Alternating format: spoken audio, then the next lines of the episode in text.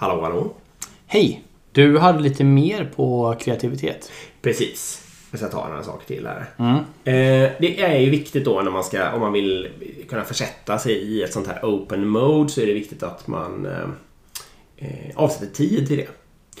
Eh, och då ska det kanske inte vara för kort tid för det tar en liten stund, kanske 30 minuter att komma in i det och sen så börjar man, man ju ha ett, en, en flow-period. Liksom. Och varför är det så himla svårt? Förresten, det är ett John Cleese-prata som jag håller på att ha tagit alla de här sakerna. Mm. Mm.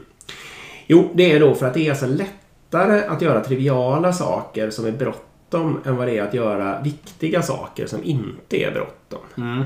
Så att man sugs in i sånt här äh, operativt skit helt Mm. enkelt. Det Tryck iväg det där och teori. Mm. Skicka det där mejlet Ja. där. godkänner den rapporten. Precis. Eh, Och det är bara det, det ska sägas också. Under de här första 30 minuterna innan det börjar hända något, då är det bara sådana saker som kommer upp i ens huvud så att säga. Att jag borde ringa det där samtalet och så vidare. Mm, det. det är ju fällor då. Sen är det det här med... ehm, Alltså det kommer komma fler och fler lösningar. Inte hur länge som helst, men ett tag. Och Jan Klis pratade om att han hade en kollega i Monty Python som han uppfattade som mer talangfull än han själv. Alltså Mm. bättre. Och så satt de och skrev manus. Men så tyckte han ändå alltid att hans eget manus blev... Hans, ofta blev hans eget manus bättre. Och så funderade han jättemycket vad det berodde på i och med att den andra egentligen hade mer talang. Mm.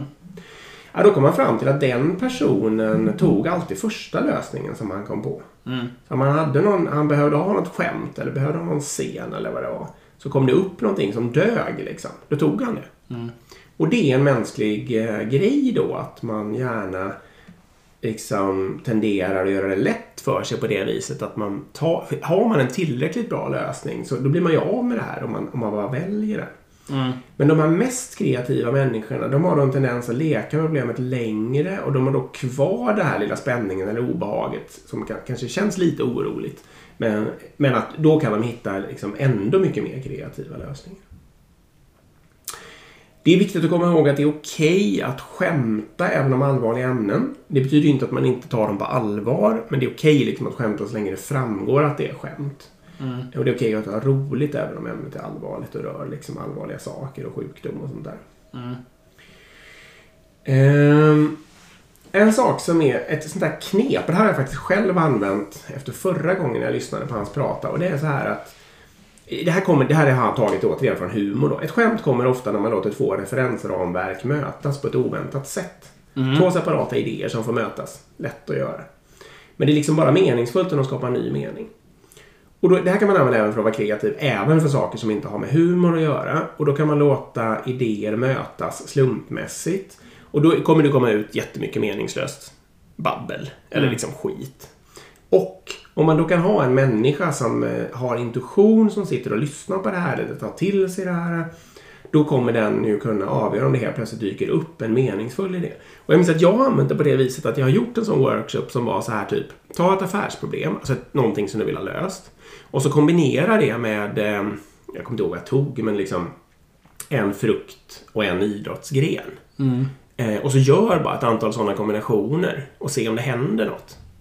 Och då helt plötsligt så är det ju någon då som så här Ja, men det är ju ett stillasittande yrke det här så man skulle ju kunna ha träningsredskap tillgängligt när man eh, eh, gjorde de här och de här arbetsuppgifterna för då behöver man ändå inte göra någonting annat. Och jag, alltså jag tror aldrig vi gjorde något av den idén men den var ju ändå då liksom verklig och någonting som man skulle kunna Ja, just det. liksom Man ha. har cykel under bordet eller Ja. något. Mm. Exakt den. Och det, den finns ju för övrigt i kontorslandskap men det var en annan. Jag tänker fotbollsgolf måste ju också varit en sån. Ja, Kombinera ihop två befintliga sporter till en ny liksom. exakt. Mm. Så det är ju ett knep som man kan använda då om man vill eh, få in ny eh, input på eh, liksom ens affärsproblem eller något annat när man vill liksom, Mm. creative operate, eh, op, vad heter det? way of operating. Mm. Eh, han slutar det här med då om man vill se till att eh, de andra i organisationen inte kan bli kreativa om man vill ha det här för sig själv. Eller. Just det. Nummer ett, då? nummer ett var tillåt inte humor. Betrakta den som subversiv och beskyll den för vara anledningen till att uh, way of working inte funkar. Eh, för då kan man få alla att följa en process istället. Påpeka hur oersättlig det är och säg hur fel dina medarbetare gör. Det var tvåan. Och trean är se till att alla alltid gör något. Den är ju väldigt vanlig. Ja. Att se till. Det viktigaste är Beläggning. jag är chef. Nu ingen får lata sig. Beläggning. Exakt. Och det får man ju på ett väldigt effektivt sätt bort all kreativitet. Ja. Ja, det var för. Ja, bra. Ja, men det är okej. Ja, bra. Tack för idag. Tack. Hej. Hej.